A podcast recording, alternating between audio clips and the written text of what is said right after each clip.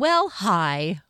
Welcome to Totally Fantastic Title. I'm Krista Wallace.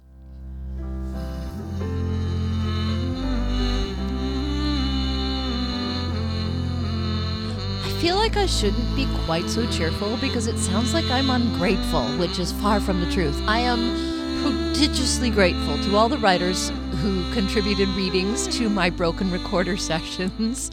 I really enjoyed the readings. I hope you listeners did too. The thing is, I really hope it never has to happen again. See, my new recorder arrived. Yay! And I have leapt back into recording chapters of Gatekeeper's Deception, so I am thrilled to be getting back on track. Oh, hey, something I just thought of is um reviews. Now, you may not have chosen to purchase the audiobook of Gatekeeper's Key, and that's fine because you heard the story here. If you did purchase a copy, thank you. That's wonderful. But if you didn't, that's okay because you can still help me out if you want to. Another way to help out would be to consider posting a review of it. Find where it is for sale, like Apple Books, Google Play, or Kobo, and post a review. That would really help boost visibility. And I would be grateful. In any event, I am absolutely thrilled to be getting back on track with reading my chapters aloud to you all. So thrilled, in fact, that I'm not going to hold you up anymore. Let's dive right in. So, if you remember, our friends were camped in the Donnan Forest on their way to Fennel's home of Plicatha when they were attacked by four extraordinarily large wildcats. Um, the company did them some damage, but ultimately they dropped to the ground dead. And in the darkness, Kier saw some flashing lights, rather like fireflies, which abruptly vanished. And now, Chapter 4 Gatekeeper's Deception by Krista Wallace. Chapter 4 I always said she was trouble. Skimnoddle filled tin plates with meat and vegetables, which had remained undisturbed in their pot, and were only slightly beyond the point at which he would have proclaimed them to be ready. Derry wouldn't eat until he had tended to the group's cuts and scratches. He fetched his kit and began working on Janek's cheek, the most serious of their injuries. Misjudged the distance of the damn thing, the dwarf said. Damn eye! He had the decency to look abashed, as if the words had slipped out unbidden. Kier thought it best to leave it alone. As she blew on a spoonful of dinner, Kier voiced the thing that had been on her mind more than the influence of Dregor on the animals. Did anybody else notice the flashing lights, or was it just me? Yes, I saw them too, said Giskellen.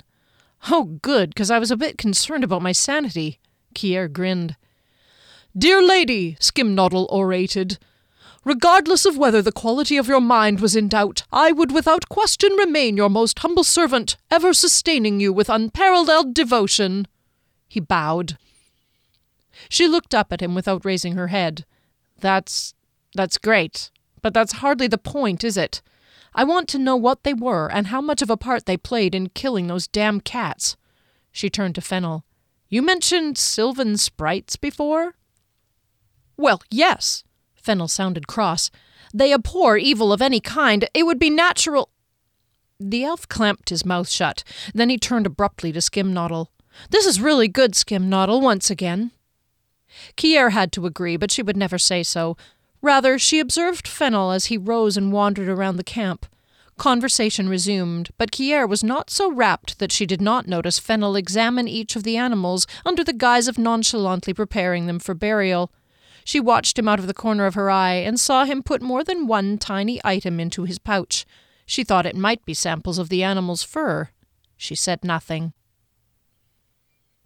Two mornings later, Fennel scrabbled out of his bedroll, and his long stretch turned into a little jig as he announced, Friends, that was our last night sleeping on the ground, for a few days at least. We'll be in Plicatha, the front city of Donnan, by late afternoon. Janik grunted and said, Terrific. Then we'll be surrounded by countless elves as noisy and malodorous as you. Absolute rubbish, Fennel cried. No one in Plicatha is as malodorous as I.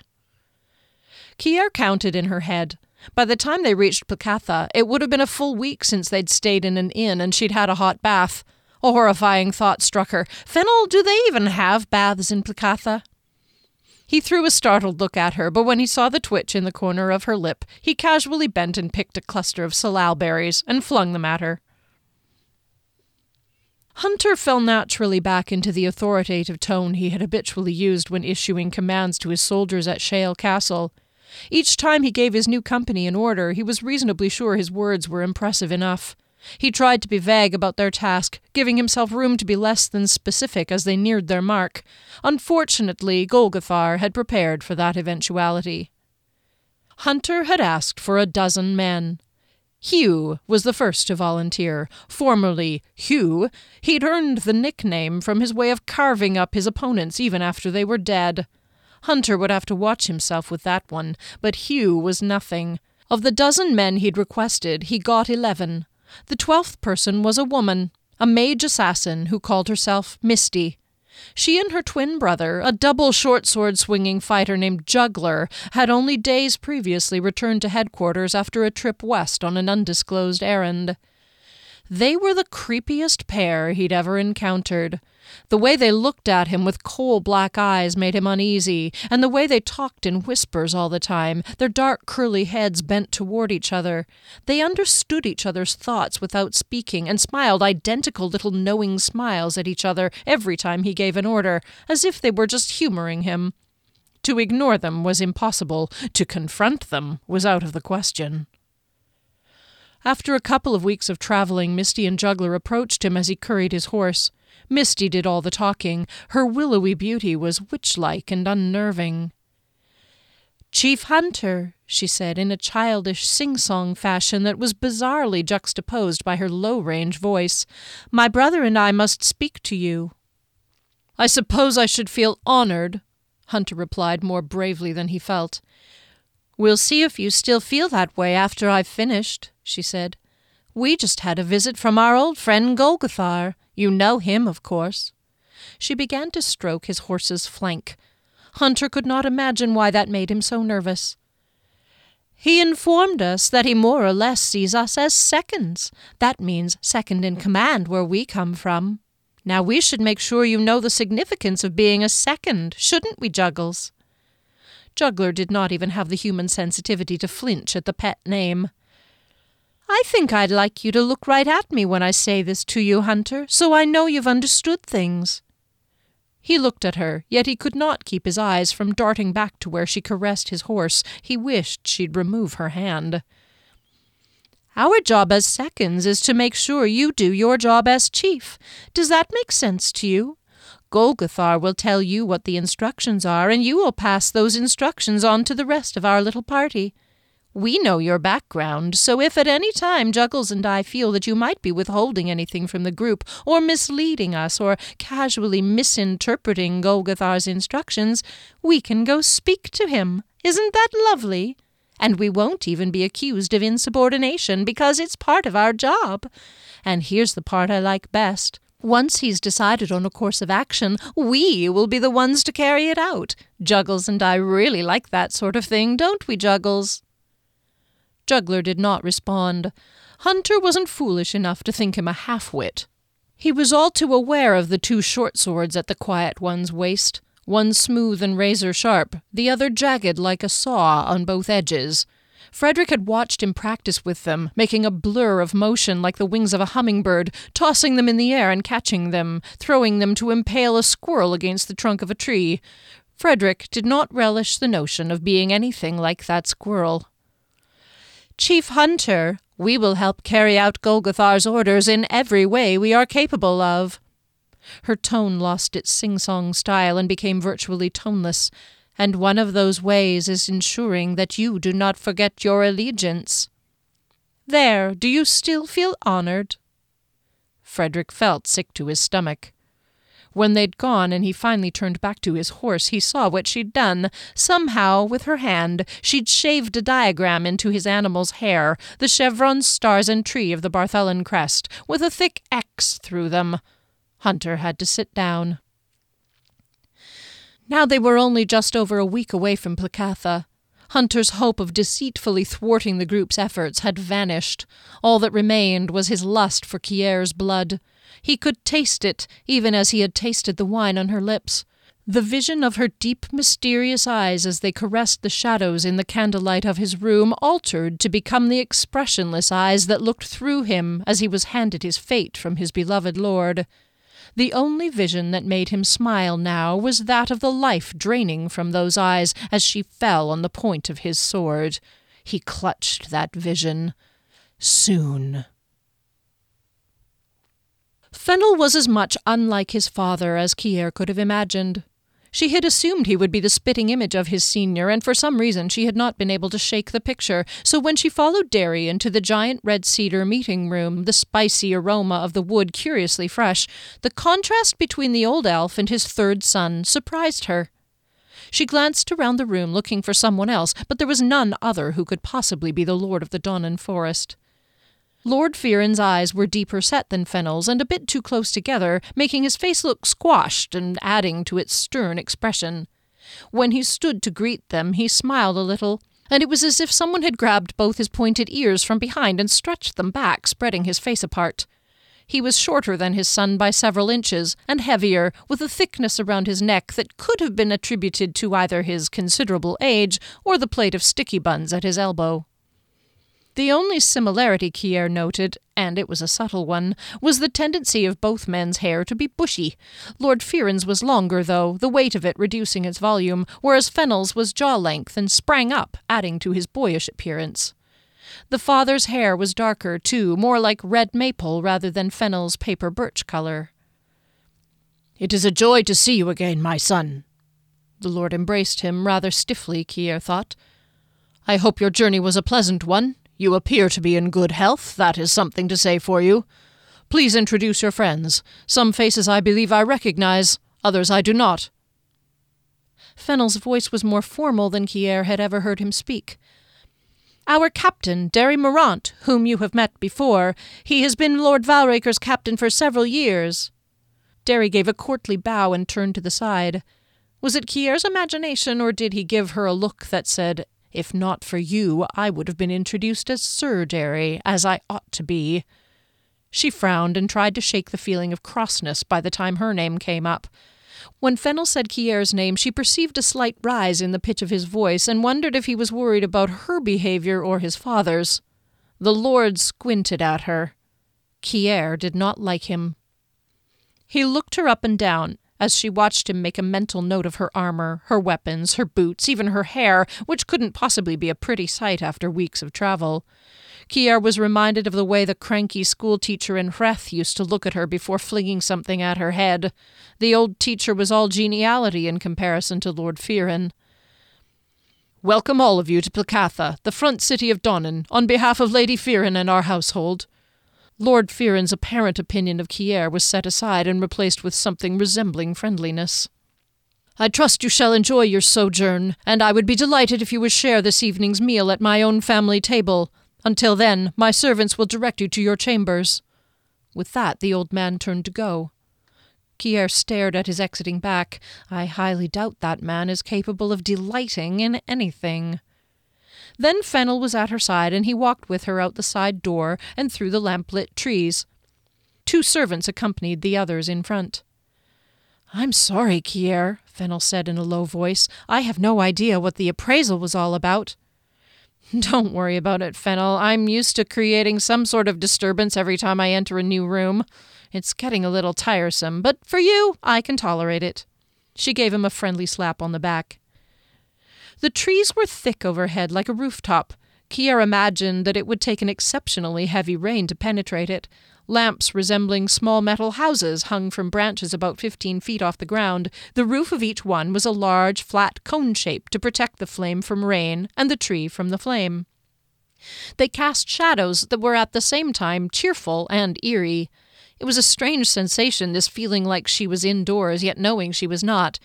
The trees wafted gently in a breeze that was undetectable to her, and they seemed to murmur amongst themselves. Kier's skin crinkled, but she adopted what she hoped to be an affable appearance, to stay on the tree's good side.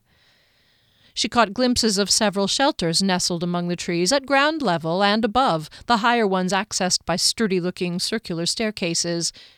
Kier followed Fennel into a long, low building, and her eyes had to adjust to a new kind of dimness. This time the light source was candles, dozens of them on sconces of shiny metal that protected the log walls from the flames. The floor was wooden planks, covered with the same organic materials that naturally occurred outdoors hemlock and pine needles, sword ferns, strips of cedar bark, and scaly cedar leaves all softened their footfalls, so even the sturdiest of dwarves could walk almost noiselessly through this corridor. Doors lined the hallway, half a dozen on each side. Why doesn't this whole place go up in flames? Kier asked. All the materials are kept green magically, Fennel replied. Besides, we use all the plant life with their permission, so they don't actually die once we've cut 'em. Kier stopped for a second, then carried on. How do you get their permission? We ask them, of course. See you at dinner. Kier entered the hall for the evening meal and hesitated in the twined cedar bough doorway, breathing in the pungent scent of the tree of which the room was fashioned. She looked up, and instead of a ceiling, the room came to a point beyond which was the cedar trunk and boughs, as if they were inside the tree. Kier thought the wood elves must have asked this tree very nicely. It seemed all her friends already had found their seats. A bright eyed girl with red cedar colored hair looked her way and waved her over. Kier approached. I'm Kendra Fearon. The girl invited Kier to sit in the empty seat next to her. Fennel's younger sister. She looked not much younger than Kier, though Kier was unsure what the equivalent of twenty three was in elven years. Kier sat and, changing to the elvish tongue, spoke conspiratorially. Do you have any embarrassing stories about Fennel you can share? Kendra grinned, and Kier saw the resemblance to her brother. The elf pointed out all the siblings. Rupy, the eldest, with his distinguished demeanour, already looking fit to be Donnan Lord in his turn. Next to him was his handsome partner, Tristan. Then came Paulin, the second Fearon's son, with dark eyes and mahogany coloured hair. Kendra made Kier try to guess which of the elder sisters was which. Though she had no idea about Shellet or Nana, Kier remembered that Marlowe was the one Fennel was closest to, and from across the room Kier almost would have taken them for twins. Seated next to her brother, they were practically identical, right down to the eyes and hair. Marlowe even kept hers short like Fennel's, though it was tidier. Kendra congratulated her score of one out of three. Finally, Kendra pointed out Darkin, the youngest, who turned out to be a quiet youth who lived up to his name, with dark hair like his eldest brother's, and about twelve by human standards. A golden haired elf came around pouring wine into each goblet, though when she reached Janik, the dwarf's deep voice cut through the conversations. I thank you, but no, I would prefer a mug of the palest ale to a cup of your richest wine. The girl looked startled, but recovered herself and murmured something, to which he replied, I only say that because I've heard none but the best report of Donnan Ale. She blushed and spoke to a passing server who sailed out of the hall. Nice recovery, Janik, you rude bastard, Kier thought with a certain fondness. Oh, and here's Mother, Kendra said, sitting up straighter. Kier had assumed correctly after all. Fennel was the spitting image of his senior. Fennel's mother was stately and slender, several inches taller than her husband, with long, wavy hair of the same white blonde as Fennel's. Her face was narrow and soft, a kind face that seemed to be smiling perpetually, even if the corners of her mouth were not turned up. Kier now saw where Fennel had inherited his bright blue eyes. Lady Fearon's were azure blue and shone out all over the entire room. Kier liked Lady Fearon at first glimpse. She noticed that even Lord Fearon seemed more relaxed in the presence of his wife. Her grace and ease of manner cast a warmth over the company. As they commenced the first course, Kier turned to Kendra. How do you get used to all these people, having to remember everyone's names and all?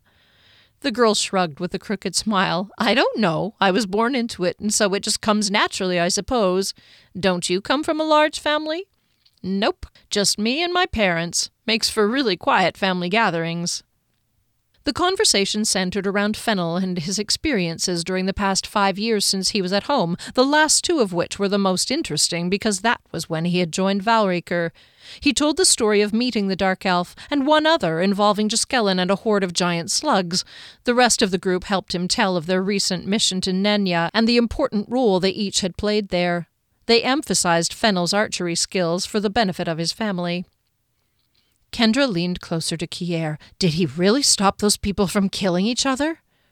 Kier nodded. I don't know how else we'd have stopped them. She was pleased at the younger girl's wide eyed expression. Well, my son, said Lord Fearon, I am pleased to hear that although you are not using your talents to aid your people directly, you are at least putting your skills to good use for others. Fennel beamed quietly at the praise. It seemed to give him courage. Actually, Father, perhaps this is a good time to talk to you of our current journey. He nodded to Derry, who was the spokesman for the party. Lord Fearon grunted. I had a feeling you might have another reason for having come home, since seeing your family does not usually figure largely in your plans. Kier frowned. Fennel's face reddened slightly, and he seemed smaller in his chair. Derry stepped in. Our journey brought us in this direction, and I know I would never have passed up an opportunity to bask in Fearon hospitality, he said in an effort to smooth over whatever feelings might have been wounded by the Lord's comment. It didn't work on Kier. She was less and less impressed by his lordship. Derry raised his goblet and toasted his hosts by way of thanks for opening their home. As Fennel introduced to you, there is a small piece of business that also contributes to our turning in this direction. We are on an errand for my Lord Valraker, though it is more so for Lord Barthelon. His wife, the Lady Allonmere, is pregnant with their child, and yet, I regret to report, gravely ill. Lady Fearon placed a hand over her heart. As even Heatha's best healers have been unable to find a remedy, we are on our way to visit Kami. Several intakes of breath were heard around the room. Lord Fearon's creases lengthened. We are hoping that Kami will be not only willing to perform a spell to identify the illness, but perhaps provide a cure. We know we are taking a great chance being so bold, but we have no other options. And what is it you want of me? Lord Fearon asked without enthusiasm. We were hoping, father and mother, that you might be kind enough to donate a few items that we could offer Kami as gifts. We have some things Kian gave us, but we don't know if it will be enough. To gain Kami's favor, Lord Fearon said. Uh, Derry cleared his throat. We thought it presumptuous to assume he would be willing to address the problem without some sort of recompense. Lord Fearon considered the matter, wiping the condensation off his goblet with his fingers. I wonder if you could tell me why I ought to be involved. Jaskellen said, It must seem as if we are taking advantage of your hospitality, hoping you'll extend it this far. Believe me, we have long thought and looked for other possible options along our journey, but everyone in Rydres is suffering because of the wars, and few people have anything of value, let alone items they are willing to give up.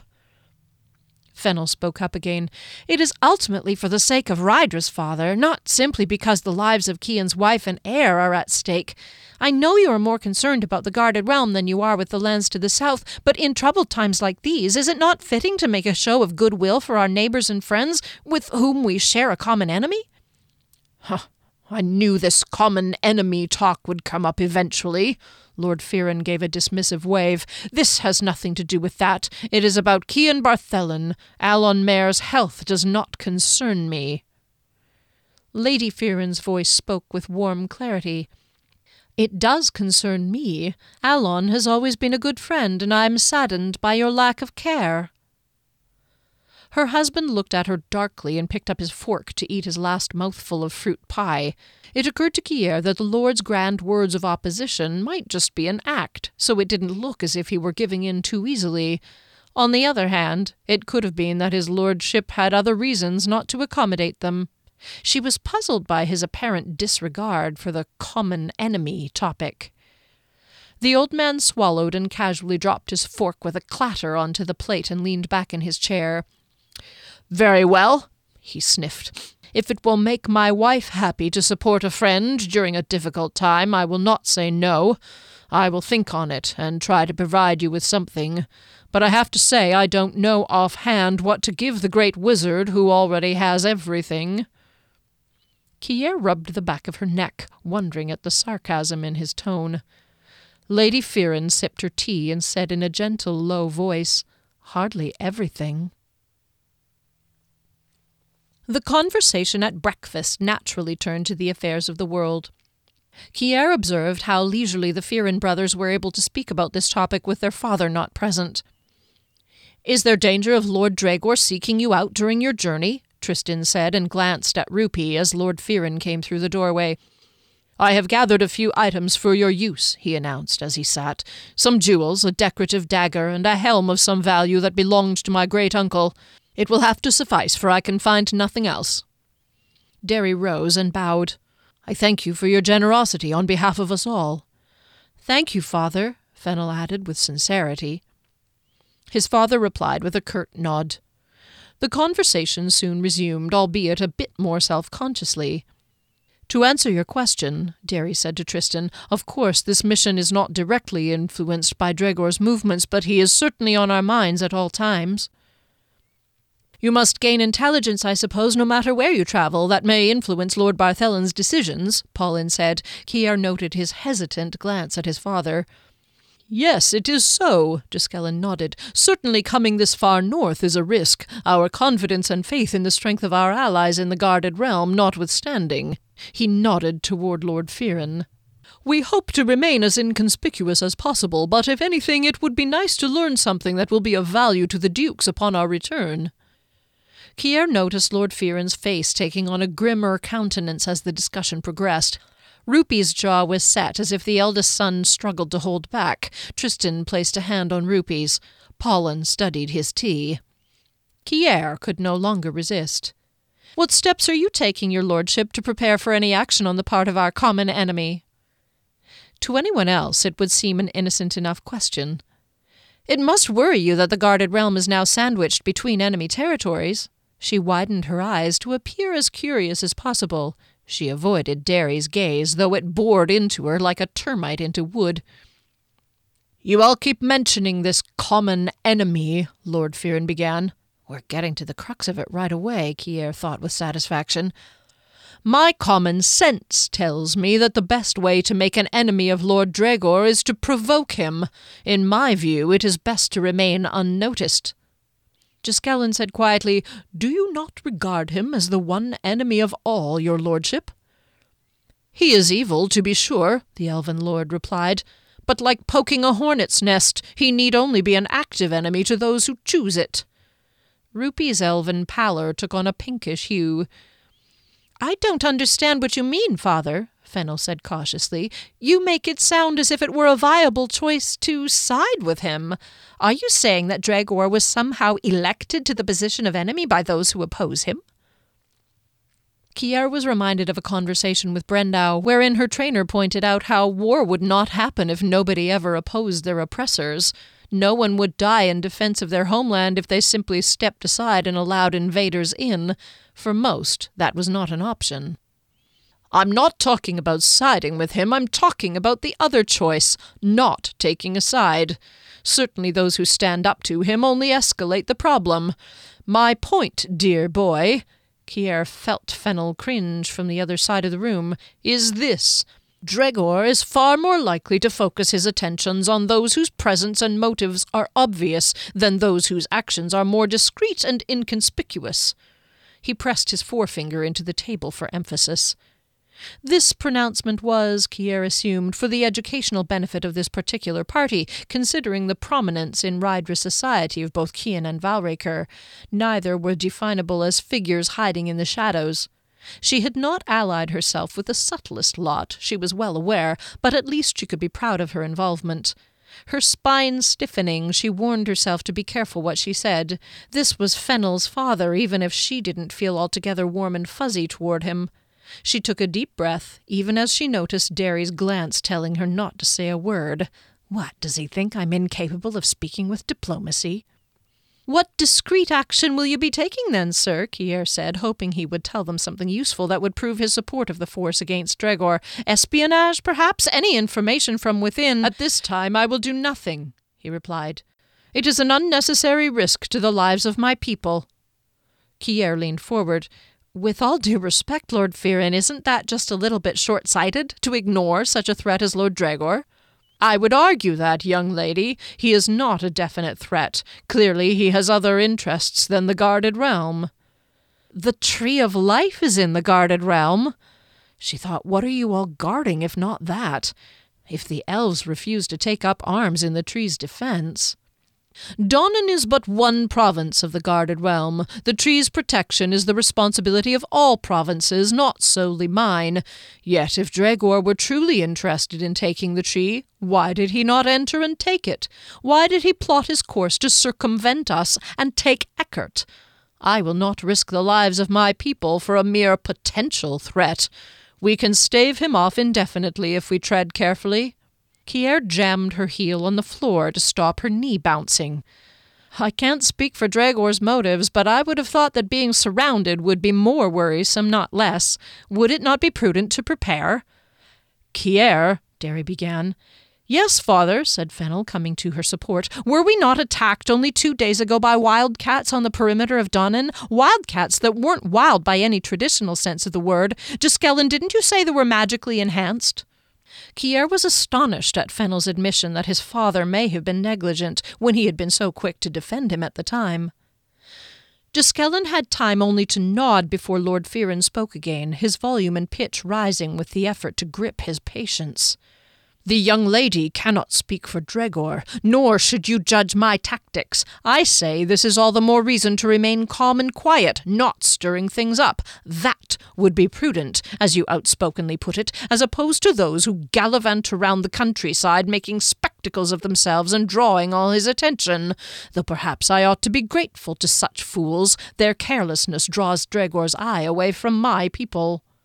Kier's blood boiled. Carelessness?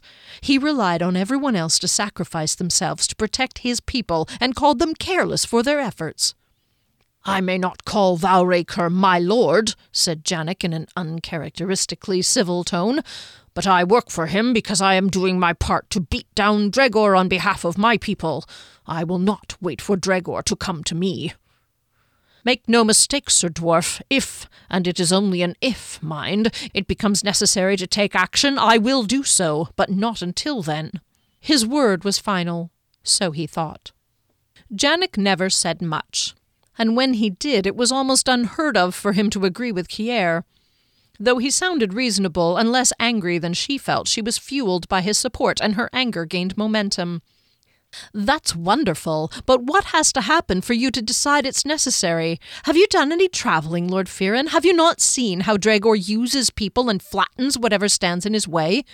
If Dregor wants the Tree of Life, or if he wants the entire guarded realm for that matter, he's not going to forget about it just because you sit here quietly minding your own business and not stopping him. Derry broke in.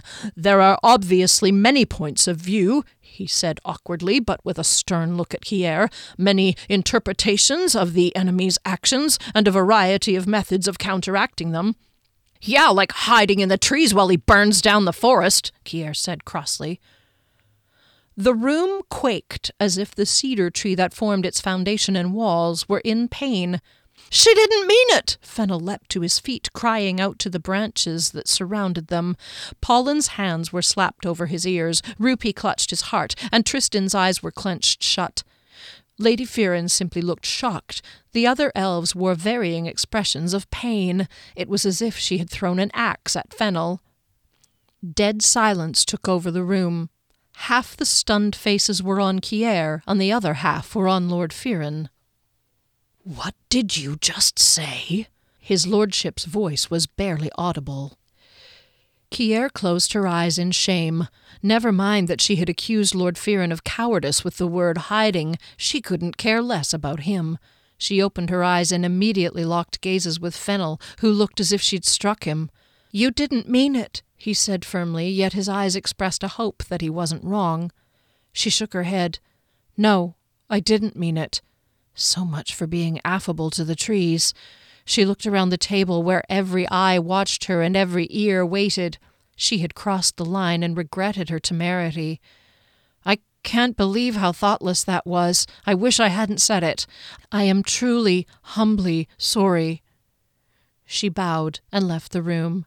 I guess Derry's right. I am incapable of diplomacy. Skimnoddle had found a twist in a ceiling branch that looked remarkably like his bedroll as it hung from his pony.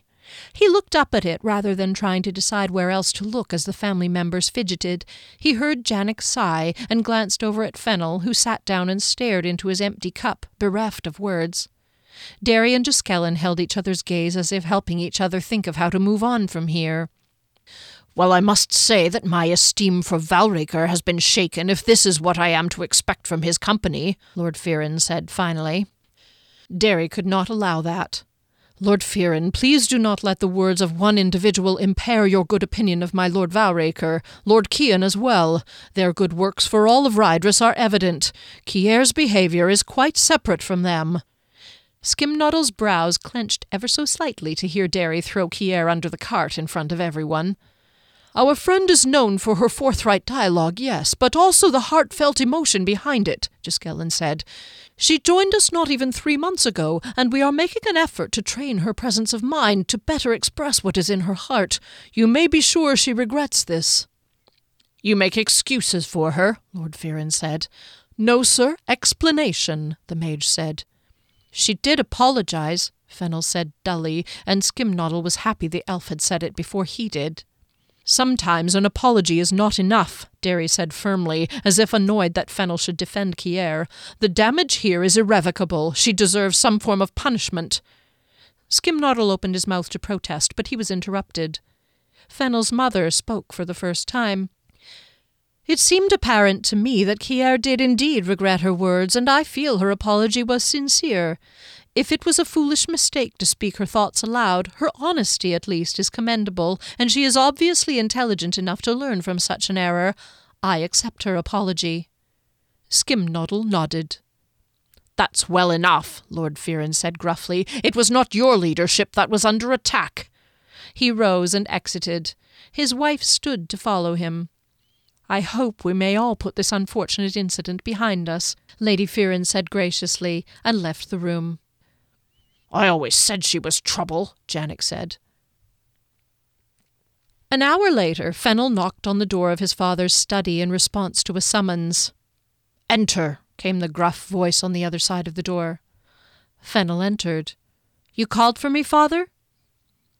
His father looked up at him from beneath his eyebrows without lifting his head. He didn't lower the quill in his hand, but arrested its motion mid sentence. I have changed my mind, the old man said. You may thank that outspoken snippet you choose to engage with in spite of your superior upbringing. Fennel shook his head. What do you mean? Lord Fearon snorted. Clearly, travelling has not demuddled your head. I mean, I am withdrawing my offer. There will be no gifts. Fennel's jaw slackened in disbelief. But what about Alon Mare? Mother. That high elven snob is no concern of mine. Father, this isn't just about Alon Mare. What about keeping good relations with other domains in Rydres? What if in the future. Oh, are you now going to cast aspersions on the way I govern my people? You've been cavorting with the wrong crowd for too long. I should forbid you to. You can no longer forbid me to do anything. They exchanged a glare, equally surprised that he had said such a thing. Kier is my friend, just the same as Juskellen and the others. They may be better at concealing their feelings than she is. It is not to say they disagreed with her. Fennel fought to keep his voice low and stared at the man to whom he had never been close, but who had been at least partly responsible for shaping him into the person he was now. She's a troublemaker and owes me an apology.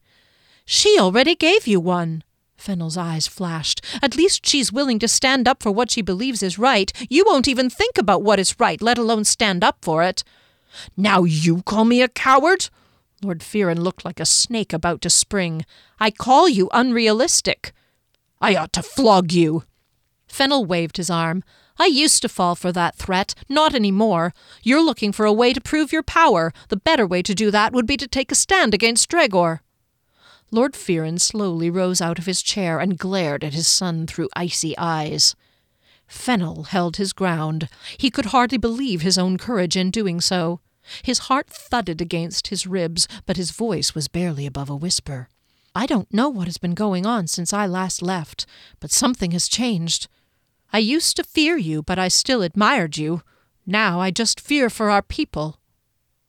For a moment he was afraid his father would hit him. But Lord Fearon merely stood there, clenching and unclenching his fists at his sides. Get out, Fennel, he said finally, and you may as well not come back. I will, but before I go, let me give you these. Fennel carefully opened his pouch and closed his fingertips delicately around some tiny silver items.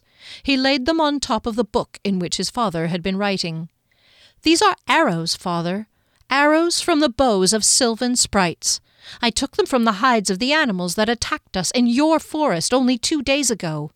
I am sure I don't have to tell you this, but just in case you've forgotten, sylvan sprites only show themselves when evil is about. They would not have helped us kill normal beasts. The young elf looked at his father and sighed with just a hint of sadness. I defended your honor to my friends that night. He left the room. Lord Fearon remained standing for some moments, his teeth gritted, glaring at the door that closed behind his son. He finally forced himself to lower his eyes and acknowledge the minute arrows glittering in the afternoon sunlight that filtered through the window. He hesitated, as if touching them would make them more real. Eventually he picked them up and rolled them between his thumb and fingertips. A gust of breath emitted from his throat, and he dropped onto his chair. He snapped the arrows in tightly clenched fists. The words he had just written blurred behind his tears.